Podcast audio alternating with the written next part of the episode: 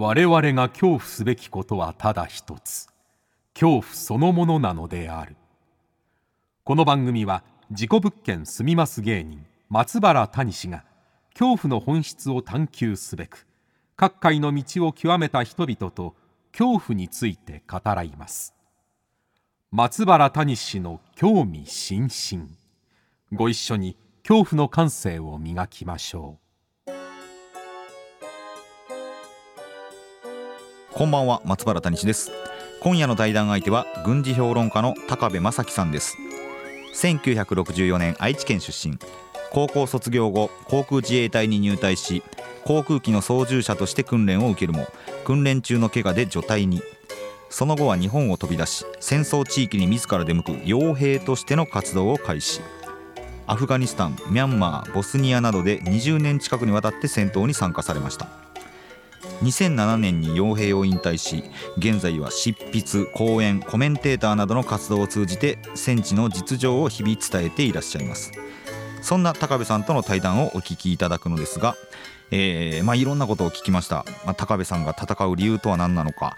あと、まあ、傭兵と普通のその兵隊の違いであるとかですね、えー、あとまあ戦場のリアルですね。目の前で起きる数々の死について、えー、お伺いしたりとかですね。あとまあ目から鱗なのが死なないための4つの法則というのもお話ししてくださいました。あとお化けが怖いっていうねこれもちょっと意外だなというのもねありますけれどもぜひともね最後まで皆さん、えー、興味津々に聞いていただければなと思います。番組をお聞きの方はぜひハッシュタグ興味津々。興味の今日は恐怖の今日です。ハッシュタグ興味津々で感想などをつぶやいてください。それではお聞きください。どうぞ。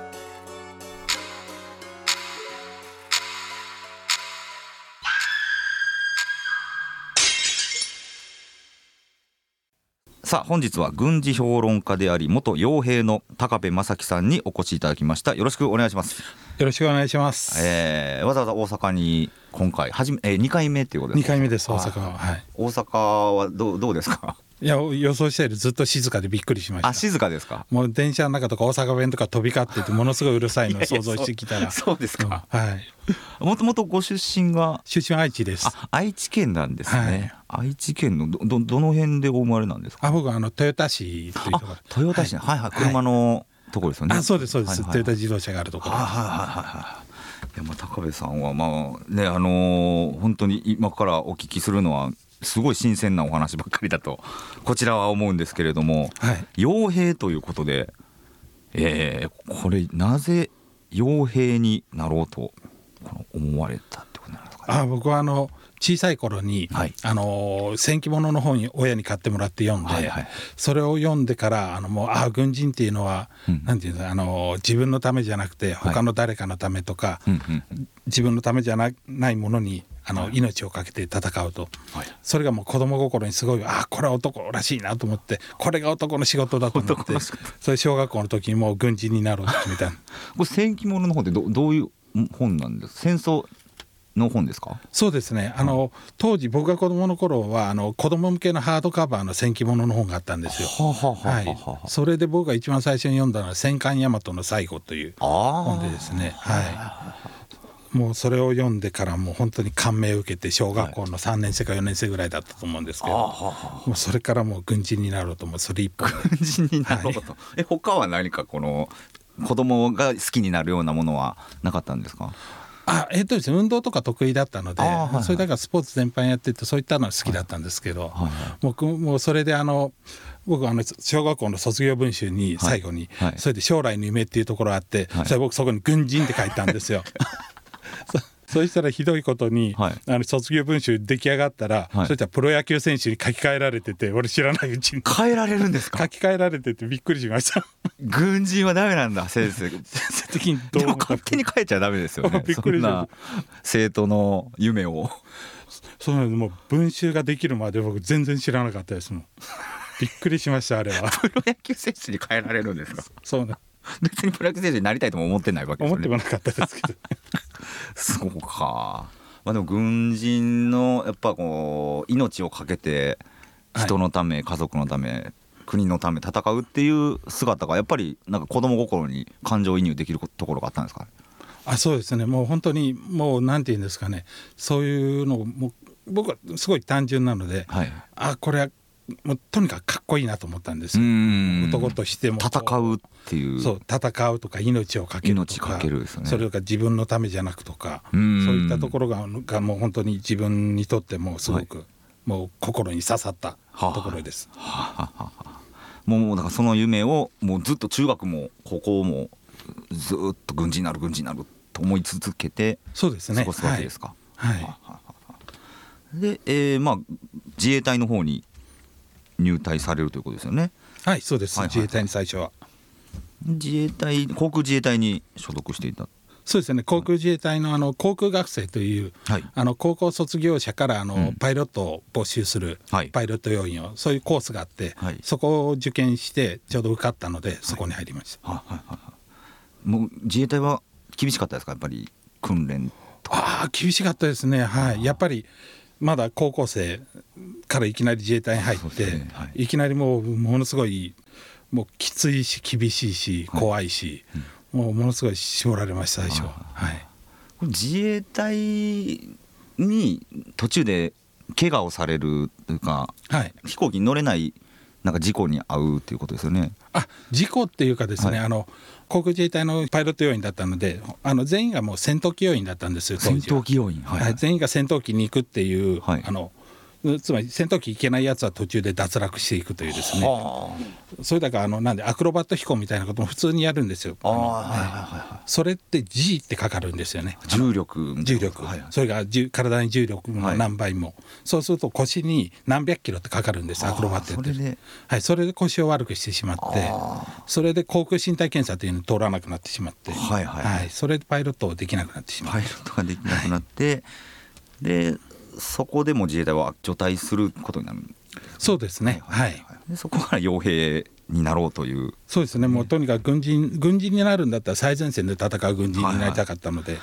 はい、いやもう 最前線の軍人傭兵の時代のお話もたっぷり聞かせてもらいたいんですけれども、はい、まずこの自衛隊にいた時に怖かった体験とか、なんか不思議な体験とかだったりしますか？えっ、とですね自衛隊まあ怖か怖かったすごい怖かったことあったんですけど、はい、一回あの自衛隊であのベッドで寝てたんですよね一回、はいはい、自衛隊のベッドってホテルのベッドみたいに毛布をびっちり羊羹みたいにこうくるんでるんですよね、はいはいはい、その中に入って寝てたんですけど、はい、その時一回金縛りにあったんですよ。金縛りあるんですか？えそれなんか両手を押さえられて手でグッと押さえられてえそれパッと目覚めて、はい、あなんだと思ってそれ横見たら、はい、そしたらベッドの横から顔が出てたんですえめちゃえめちゃくちゃ幽霊幽霊え？えそそれで、はい、あのそれはその時はいたずらで先輩がですね、はい、あの夜中そーっと忍び寄ってきて、ベッドの両サイドで先輩たちが毛布をグッと引っ張って手をガッと押さえられて それでかこっからあの首から顔出してたんですよ。それですっごい怖い思いしたんです。いたずらだったんだ。そそその後に あの山口県の睦見演習場というところに陸上自衛隊のそこで陸,、陸戦訓練があるああのーはい、やらないといけなかったんで、そこに何泊かして行ったんですよ、はい、そこで寝てる時にまた同じようにこう体を両手ガッと押さえられたんですよ。またまたあまた先輩にやられてると思って寝ぼけてたんですけどふっと起きたら、い、や今度床の上に寝てたんですよ僕。床の上に寝てたのに両方手でガーッと押さえつけられててそその時は本当にいやだからもうもう何か分からない何か分からないですか分かんないけどはっきりと手の感触があったんですよ。はい、両手床ですよね。そう下床なんです誰も隠れる誰もいないですよね。横も誰もいないし、はい、なのにこう両手でこう押さえつけられてて あの時は本当に背筋がゾーッとしました、それは怖いな。怖かったですもん。いたずらがまずあっての、はい、またいたずらかと思ったら違うっていう怖さですよねこれ。もうそうです。もう本当先輩幽霊の振りだ、はいはいはい、みたいに。もう本当に怖かったでもそれは先輩のいたずらじゃないっていうことですもんね。そそっちはもう後のはいたずらじゃないです。だから姿も何も見えない、なんで床で寝てたんですかねこれもね。そうあの演習場のなんかこうバラックみたいなところで、はい、こう床床板がバーッとあってその上にこうゴロゴロゴロゴロ雑魚寝みたいな感じで、ね、あそうか。だから毛布引っ張るとかもできないわけです、ね、もう全くできないです それはちゃんと金縛りだったそそっちは本当に腕の感覚、はい、手手をこうグッとも持って押さえつけられてるってい。う感覚がはっきりしたんで、はい、もうこっと怖かったですあれは。えその数々ので後ほどお話しいただきたいんですけど、はい、戦地をこういろいろ渡り渡ってもう、幽霊はやっぱ怖いんですか？あ僕もこ子供の頃からもう心霊系全く心霊系ダメで。全くダメ戦場は大丈夫なんですか？戦場も全然良かったんですけど。僕む昔あの東京の芸能事務所にはい。78年お世話になってたんです。あそうかコメンテーターとかされてたそうそうそうそう。時ですよね、はい、その時マネージャーにもう、あのマジックで太く「心霊系絶対 NG」って書いて渡しておきました、ね、そんなにダメなんですか？本当にダメなんで心霊系え大丈夫ですか？僕あのし事故物件住みます芸人なんですけど。あもう本当にちょっとび半分ビビりながら来てますいやいやいやそんなおかしいわ。こんな安全なぬくぬくとい家で 布団で寝てる人間なんでずっと。や本当にこう本当になんかもうなんかついてるんじゃないかと思ってですね。あそういうのはちゃんとあの信じてるというか。あもうもう信じます。あ信じてるんですね。幽霊ついてるついてないとか。そうですね。この,、まあ、この他にもやっぱりああいうとこいるとちょっとした不思議なこととか心霊体験とかはい。あるんで、まあ、信じてることは信じてます。ああで実際に、まあ、その自衛隊の時に金縛りに会うこともあればその同僚の人たちも何か体験とかされてるんですかね？あの自衛隊の時代の。自衛隊時代ですか、はい。自衛隊時代それはあんまり聞いたことないんですけどただ言ってるのは僕たちがいた隊舎ですかね、はい。あのみんなで住んだり、はい。こう訓練したりする隊舎に、屋内物販場っていうのがあったんですよ。で物を干す場所。ああ物販場。はいはいはいはい、まあ、室内でこう洗濯物乾かすところですね、はい、それが僕たちが入隊するですね前に自殺した人がいてそこで、自殺する、まあ訓練が厳しくてとかまあいろいろあるかもしれないですけどはい。多分まあそんな感じだと思う、はいはいでですねあの、そこをですね消灯後もう大社が真っ暗になった後に当直とかがはい。こう見回りに行くと、はい。そうするとその物販場の前通ると、うん。カラカラ音がしてて、はあ。それ見るとこうタコ足ってこうあるじゃないですか物を干すあのいっあぱい足が出てる。洗濯物を干す。はい。そうです。丸丸いやつ。丸いやつ。あれが風もないのにくるカラカラカラカラ回ってるとか。やっぱ変なこと起きてるんですね。もうそういう話いっぱいあります。それはやっぱり怖かったってことですね。それは怖かった僕到着の時その物販場を絶対通らないコースで、ものすごい大回りして階段逆の階段降りて向こうの階段から上がってとか。そんなにやっぱ勝手に動いてるの見るのは怖いってことなんですね。あそうそうそうそうそうですね。そその物販場から誰かが出てきたのを見たとかですね。そういう話がもうすごいあったんで。その物販場は僕にとって恐怖の対象でした。それは恐怖だったんですね。なるほどな。まあでもそうしてまあ、ね、自衛隊時代が自衛隊をまあ諦めることになって、はい。G の影響で、はい。で、まあ、傭兵になると。はい。まあすごいねいろいろこの漫画にも書かれてると思うんですけど「日本人傭兵の危険でおかしい戦場暮らし」という漫画があ。の読ませていただいたんですけれども。ありがとうございます。はこちらでもね書かれておりますしいいろいろこのたまたま人の巡り合いであるとかで、はい。アフガニスタンへ行くというはい。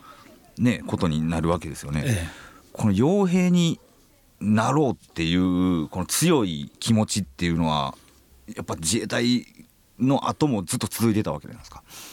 そうですね、うんはいとにかく僕はまあ自衛官になろうじゃなくて軍人になりたいっていうのがあったので、そうそうですよね。おっしゃってるのは。はい、それだから自衛隊を辞めた時に、はいまあ思ったのはもう海外に出るしかないと。もう海外に出るしかはないと。い、それでもう最前線で戦うには戦闘機のパイロットが歩兵だと思ってたので、はい。それもうパイロットもできないんだったら歩兵になるなるしかないと思ってそれで海外に。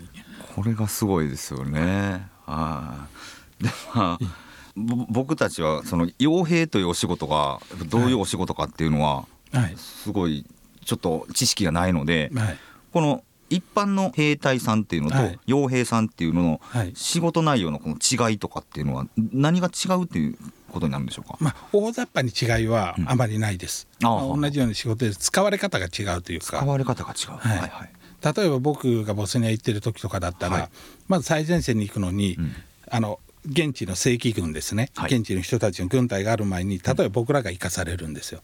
一番最初にまあ先遣隊というか、はいはいはい。まあ、いわゆる槍の槍で言えば一番先っぽですね、はい。行ってそれで敵の軍隊と当たると、そうすると敵の軍隊が100から少しは削れるんですよね。80とか90とか、はい。えそれから自分たちの軍隊を当てるというですね。はいはい。そのげ現地の軍隊ってことですよね。現地現地兵の、ははい。いだから僕たちはもうそう先鋒隊になるわけそう先鋒というかもう一番最初に使われることが多いですそれで敵をちょっと弱らせてから、それから自分たちの部隊を当てようっていう。一番まず本当最前線の最前線っていうあそうなるわけですよね。そうです。そういう使われ方が多いです。でっていうのも例えば向こうでニュースとか出るとすると、うん。例えば自分たちの軍隊が20人負傷者とか、あの犠牲者が出たら今日20人あの被害が出ましたって、はい。ニュースで流さないといけないけど僕らは人数外なので人数外？人数外なので僕らが100人死んでもニュースでは犠牲者なしってなるんですよ。あの正規軍が被害が出なかったら。ものすごいじゃあ死ぬ確率高いですよね。そうですね。もう本当にもうフレッシュな状態のはい。敵と当たることが多かったので、フレッシュな状態で。もうやる気満々で「おら来い!」って言ってる敵に当てられることえちょっと待ってじゃあそのいろんな紛争や戦争で一番最初にこう鉢合う場面って結構傭兵の人が多かったりするんですか？うん敵も使ってればそうだと思うんですけど相手はまあ正規軍とかだと思うんですよね。はあはあはあはまず傭兵が行くんだ、はい、危一番危ないところにこうはい。守る側でも危ないところに置かれたりとか、はあ。はい、わその違いすごいな、まあそうですね。もう本当に僕ら因数外だったので、はい。とにかくいないはずの人間だ人間なのであの人たちです。はい。そのこ雇用形態というか雇われ方もやっぱ違うというかまあ現地兵の人はもう戦わざるを得ない人たちなわけですよね、で傭兵っていう人たちは雇われてるっていうことに。そうですね。雇われてる形ですね。はいはい。はい。どうやってこれを傭兵を集めるんですか？この、えー、なんでしょう軍の方は。はいえっとこれもいろんな形態あるんですけど、はい。例えばボスニアとかだったら、まあ、ウクライナも今そうでしょうけど、はい。あの徴兵事務所みたいのが国内にいくつかあるんですよ。うん。あのボスニアだったらザグレブだとか、そういった主要な都市に。はいはい。それだから例えば現地の人でも、はい。私軍人になりますって志願兵が志願者が出てくるとその事務所に行くんですよ。事。務所に行くんですか、はいはい。であの外国人もそこの事務所に行けばそうすればそうやって外国人兵を雇ってるところだったら、はい。そのまま受け入れてもらえたり。はあ。とはあの例えば僕がその前にアフガニスタンとかミャンマーとかではい。戦争をやってたと、うんうん。それで僕の戦友がそこで一緒にやってたやつがうん。違うところに行ったと、あはい。そうするとそいつから誘いが来るんですよ。あここっち来ないかいみたいうな。そそうこっち来ないかっていう。えそれに乗っかっていけばそうすればもうそのままスポンと入れるし、はい、はあだからそのあれなんですね。その人づてにというか。あそうです。口コミとか口結構コあります。ミでもあるっていうことなんですね。そうです。もうもう口コミの方が割多いですね。はあ、あだからそうか。いろんな戦地行ってたらその戦場での仲間とかも増えていくわけなんですよね。そうです。それがあちこちに行くんでいろんなところに情報が集まってきて。はいはい。ね。これそのまあ戦地変えるじゃないですか。はい。敵として対面した時に仲間がいたとかはないんですか？かつての仲間がいたとかは。えっとですねその場ではもう分かんないんですけど、はい例えば僕がアフガニスタン行った後にミャンマーに行ったんですよ。はい。それそこで会ったフランス人の兵隊と話してたら、ちょうど同じ時期に同じような場所で、はい敵対勢力にいたっていうことが分かって 敵同士だったあの人が同じところでチームになるっていうことがある同じ同じ今度は味方になってると。だから傭兵だからありえるってことですね。そそうですだから2年前に会ってたら俺たち敵同士だったっていう話をしてすごいなその話。はいはあ。まあそういうことは結構ありますね。は このまあ戦争だったらね、い。はい。敵味方いろいろあると思うんですけれども、はいい、ろんな戦争紛争でこの高部さんが選ぶのははい。まあどっちかにつかないといけないわけじゃないですか。そうですね。どっちかにつきます。これははい基準とかあるんですか？あもうもうその戦いっていうかその戦いが始まる経緯とかもあるので、はいそういったのを見て自分がどっちに肩入れできるかという自分気持ち的にどっちに応援したいなまずちゃんとそこは見てってことですね。そこはちんゃんと見ます、はあそれとあと一つは絶対に強い方にはつかないと、強い方にはつかつない。はい強い方につかない、はいは強い方についても別に僕はいなくてもいいんじゃないかと思うので、はい、行かなくてもはいだからあそうか。はい。高部さん的に守りたい側のあしかもまあね勢力が少ない方というか、そうですね。自分が行ったらその人たちの力になれるんじゃないかっていうところを選ぶってことですね。そうそうですね。はあはそうやって心情的に肩入れできる俺こっちにつきたいと思った方がもし強かったら、はい。あそんなん別にほっといてもいいんじゃないかと思っちゃうあそうか。自分がいなくても、ええ。そっちは勝つだろうと。ええ。だからそういう人たちがもうこう押されてるとやちょっと、ま、負けそうだとかやられて弱いとかこうや押しまくられてる。はあ。そうするとあ行って俺もなんとかしたい。なんとかしたいとそう思う、ね、そこですね。はあそうか、はい、高部さんじゃないと意味がないですねそれやったら。うんうんうん、うん、なるほど。そうやって選んでたと。いや あのまあいろんなねその戦地えっとアフガニスタンとミャンマーとボスニア、はい、20年近くと、はい。えー、渡っていろいろ回ってらっしゃるんですけれども、はい、まあ本当印象に残ってるまあざっくりなんですかエピソードというか、はい、はい、なんかありありますでしょうか？あえっとですねまあ一番心に残ってるエピソードっていうと、はい、僕アフガニスタンの時に13人あの部下を部下っていうか、はい、あの訓練してくれっていうふうに任されたんですけどその時はみんな少年兵で、はい。はい、もう一番下が多分78歳とかそれぐらいから15歳ぐらいの間、うんうんうん、え。それをまあなんかこう話の流れで僕が受け持つことになって、はい、その時にまあとりあえず、まあ、彼ら銃は撃てるけど3か月ぐらい、うん、なんとか引き延ばしたかったので、まあ、ダメだよって言ってたんですけど、はい、あのでも1か月もしないうちにものすごく人を集めて、うん、あ兵力がいる戦闘が、はい。始まってその時に僕のところにあのお前らお前のところも出れないって言われて、はい、またそんな子供だし、うん、出し出したくないし出せないし。だ子供も出兵しなければいけないような状況ということですもんね。向こうは少年兵も結構いたんですよ、はいはい。だけどもうなんて言うんですかね何回も何回も来られると、はい、それで断り続けてる僕外国人だから、はい、なんだあいつはっていうような目で見られ始めるんですよいやこれもそうですよね。すごいあの読ませていただいた本の中ではやっぱり仲間からの信頼とか、はい、リスペクトっていうのが大事。そうです、はい、それがないと戦地で誤射される可能性があるっていう話ああそうですね。あの、ね、喧嘩してると後ろから撃たれたりしますからね。だからあんまりそういうお願いを断り続けて、うん、まあなんだあいつって思われて仲が不安になるのもよくないとかいう状況もあるわけですよね。そうですね。反感とか持たれたりすると。まあその時はねあのアフガニスタンというイスラム教徒の土地で僕は一人京都で入ってて、はい、さらに反感持たれると、まあよくて追い出されるとか、はい、もうお前なんかいらねえよっていう感じで。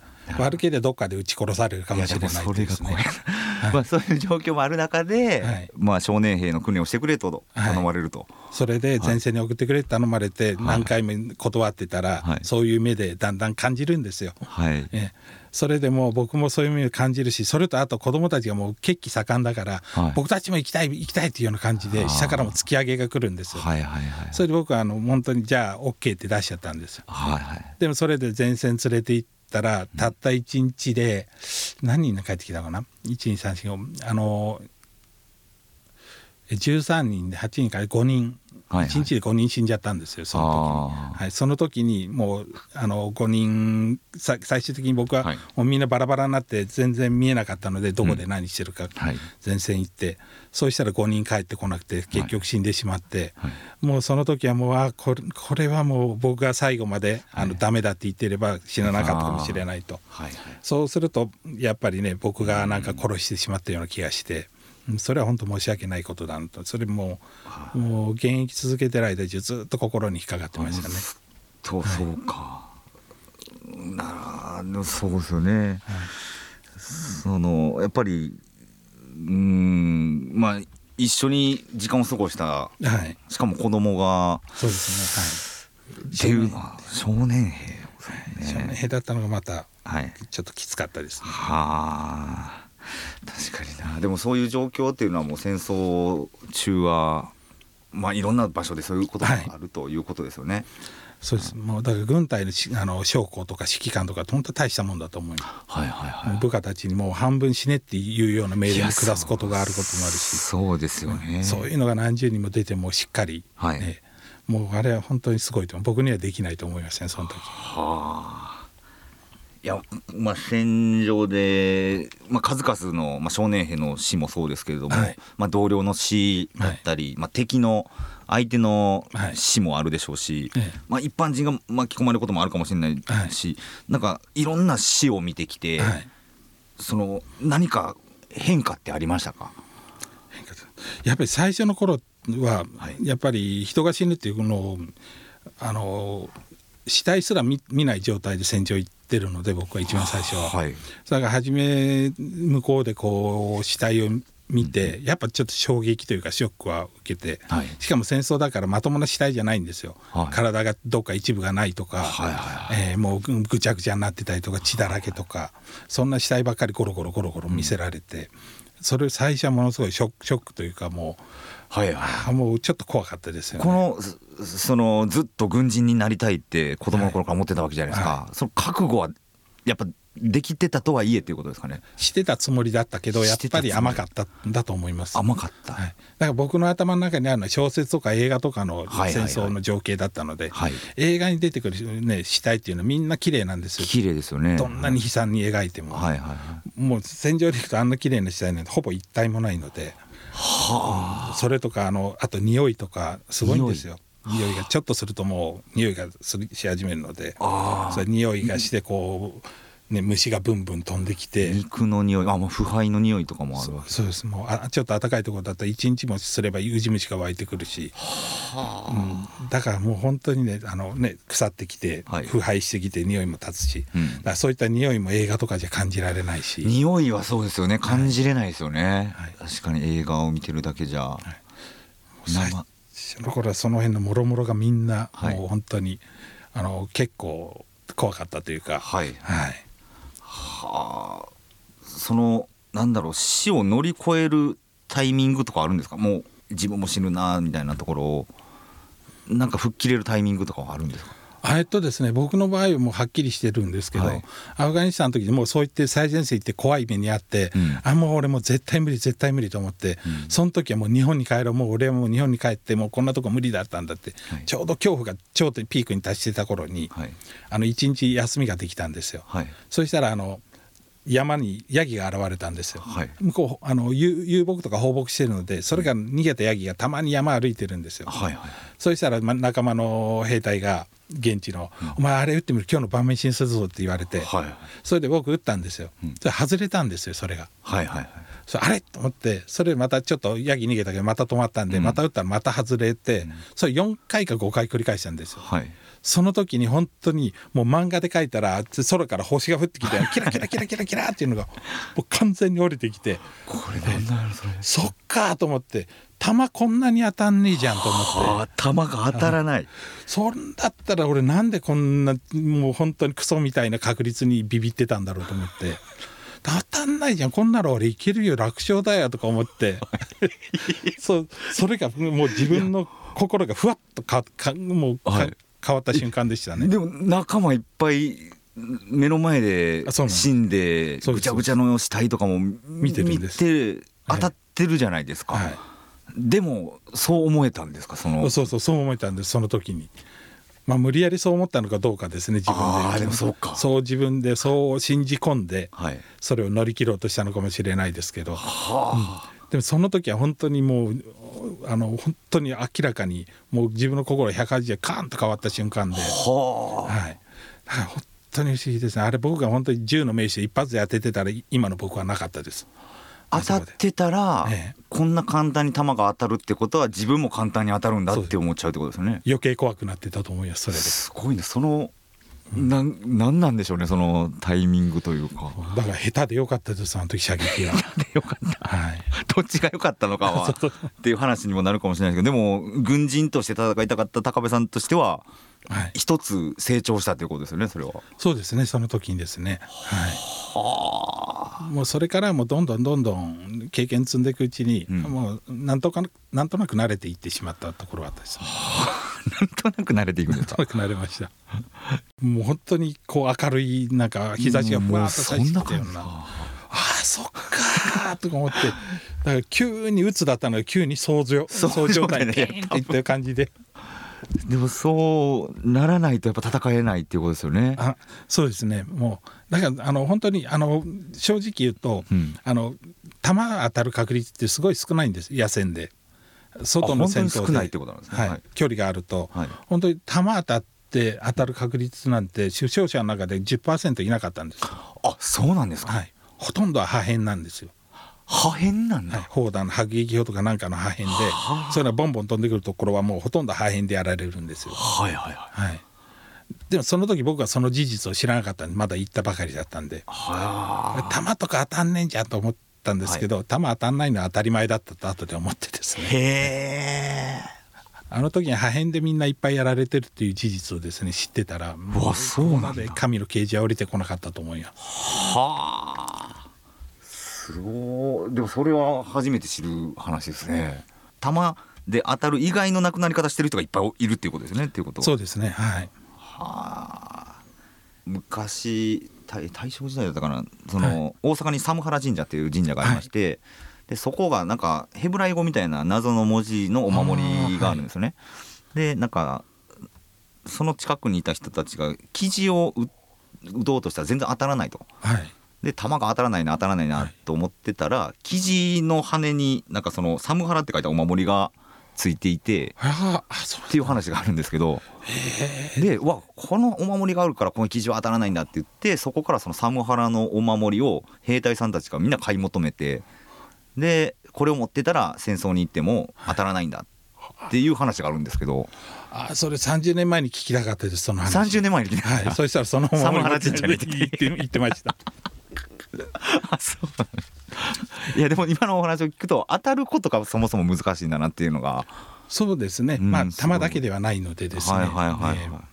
なるほどな。もうそしてあのヤギサムハラ神社のお守りつけてたかもしれない神社の守りをつけて。いやいや。ヤギが。アフガニスタンですよね。そうそうそうです。あでもサムハラがどっから来たかわからないから もしかしたらアフガニスタンか。らいやそんなことはないと思います。じゃあちょっと今週最後に、はい、あの戦場で生き残るために大切なことっていうのは何でしょうかね。やっぱ死なないようにしなければいけないわけじゃないですか。まず自分が、ええ、まずですね僕あるとしたら4つ、はい、まず1つは運。運。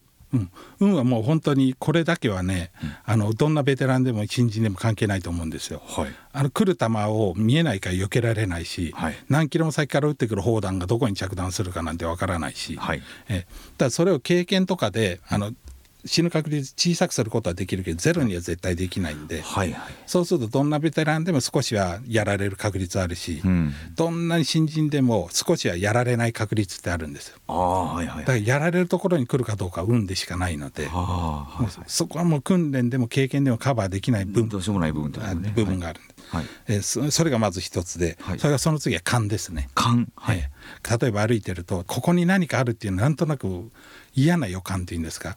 ここなんかあるんじゃないか地雷あるんじゃないかトラップあるんじゃないかとか。まさにこの霊感じゃないですけどなんかここ嫌だなっていう。そうそうまあもう第六感みたいな。第六感ですよねこれここっからこう例えばここからちょっと目の前に出たら撃たれるんじゃないかとか、はい、あそこに敵いそうだなっていうそういったのを感じる感っていうか、はい、まあ匂いというかですね、はいはい、そういったものを感じ感じるんです、その感が鋭くない鋭いやつの。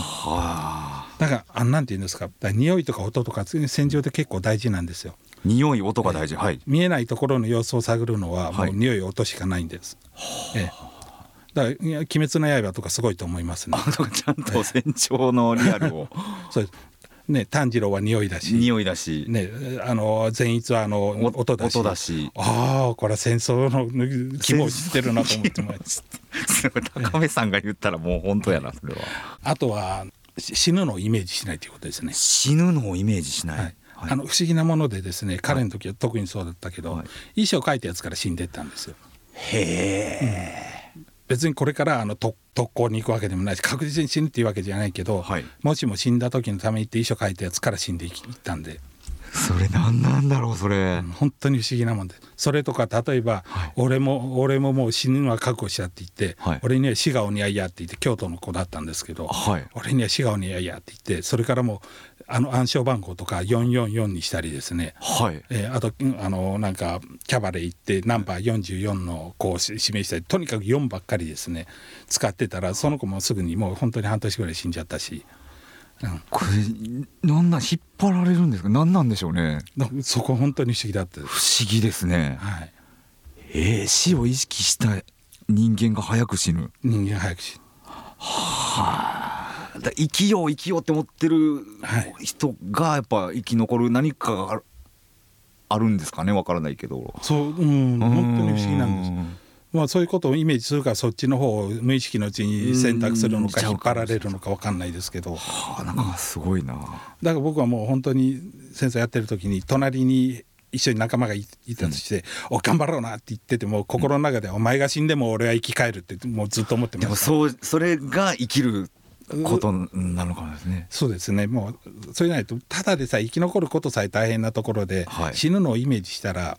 もしもここここもうひと踏ん張りとかここで頑張らなきゃっていう時に、うん、もう死んでもいいやっていうような感じで死の方にふっと傾いてもういいやっていう感じで。そうじゃなくてそこでがあのさらにいや俺は絶対生き残るんだっていうそこのところに違いが出ると思います。すごいな。なんかそれすごい、事故物件でもうなんか通じることがあるかもしれないなって今思いましたなんか。あそうですか。はい。やっぱり同じ場所でなんか何人も亡くなるっていうのがあったりするんですけど。え同じ場所でですか？同じ部屋でなんか2人亡くなって3人続けて亡くなってるっていう物件の話とかも聞いたりするんですけどなんか死を連想してそれをあえて住む人っていうのがやっぱそのまま亡くなっちゃうというか。あはいはいはいなんか死が自分に似合ってると思って住む人は本当に亡くなっちゃう。まあね自らもありますし病気になるもありますし、はい、なんかそれと通じる近いものがあるかもしれない。なって今思います。はい。多分そうだと思います本当に不思議なもんです。はあ、えー、いやそあそうですね。事故物件もそんなことあるんですね。あまあそれも不思議だなとは思ってたんですけれども。い。やなんかすごい、はあ、じゃあ通じてそうな感じ。いやはい、はい。あとよ4つ目はあと1つ目はこれもミャンマーにいた時なんですけど、はい、僕らがいたとところはちょうど旧日本軍がいっぱい戦ってたところなんですけど、はい、そこでですね不思議なことに日本人が日本の兵の旧日本軍の日本兵の幽霊を見ると、はい、それも半年以内にパタパタパタと死んでいったんですよ、はい。うん、だから4つ目は日本兵の幽霊を見た見ないことと僕は思ってた日本兵の幽霊を見ないこと。それだから僕ミャンマーにいる時に夜中にパッと目が覚めても、はい、絶対目を開けなかったですもん。もう絶対俺は見ないって。え何えそ日本兵の幽霊を見た人は死んでいくんですか？あもう本当にあの半年以内3人いたんですけど、はい、いや俺昨日日本兵の幽霊見たんだよとか言った人間みんな3人とも半年以内に死んでるんで、えー、だからもうこれもちょっとね 怖い怖い話もう。これは何なんでしょうね、ね張られてんのか何これ？その中の一人が、はい、マラリアで苦しんでる時に日本兵の幽霊見見たんですけどマラリアはで亡くなる人も多いんですね、はい、はい、そうなんです。それでその時にあのマラリア熱で苦しくて夜中に真夜中に目が覚めた時に、うん、ふっと見たら向こうあの3メートルぐらい離れたあの柱のところで日本兵がこう寄りかかって座ってたらしいんですよ。はい、じーっとこっち見てて手にですねなんかパッと出して、はい、あの腹が減ったらこれを食えって言われて、はい、これすっとなんか差し出されてそうな。ん幽霊が差し出してきたんですか、はい、これ3メートル離れてね目の前に腕が現れてなんか葉っぱついた木をこう持ってたらしいんですよ。はい。それで彼はそまた寝ちゃったらしいんですよね寝ちゃったというか、はいはい、あの記憶が途切れてると、はいはい、ええ、それで次の日に目覚めた時に話してくれた僕ねそんなことがあったあ,、はいはい、あそんなのお前マラリアで熱出してたから、ね、なされて悪夢を見たんじゃないそうそう、はい、そう言ってたんです、はい、そいつが治って前線に行く時に一緒に行軍して歩いてたんですよ、はい、それではそいつがパッと木見て「あこれですこれ」って言ってパキッと折って木を葉っぱこれですこれ」って言ったんですよその幽霊が出したものと一緒だと、そうそうしたらあのベテランの、ね、現地の兵隊が来て、はい、パッと見て「お前誰かマラリアかかってんの?」とか言われて「え？どういうこと?」って言ったらこの木の根っこを煎じて飲むのはマラリアが良くなるよって聞いたんです。はあ、それ聞いて「おおものや」すごい。本当旧日本軍の霊が、はい。助けてくれたというか。そうですね。同じ日本人が苦しんでたから助けようと思って出てきてくれたかもしれないんですけど助けた後に連れて行っちゃったみたいですけどね。えその人亡くなっちゃったその人見たから亡くなってるんです。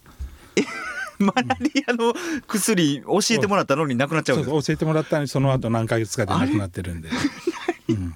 まあ、助けてくれたのか連れて行ったのか分かんないですけど。怖っ、はい、いやちょっとあ時間がもうこんな時間になっちゃって。いやちょっとまだまだこの引き続きお話を伺いたいと思いますので次週も高部さんにいろいろお話を幽霊の話もねあの今もちょっとすごい怖いの聞きましたけれども、まあ、そんな不思議な話とかも来週も聞かせていただきたいと思います。高部正樹さん今週どうもありがとうございました。ありがとうございました。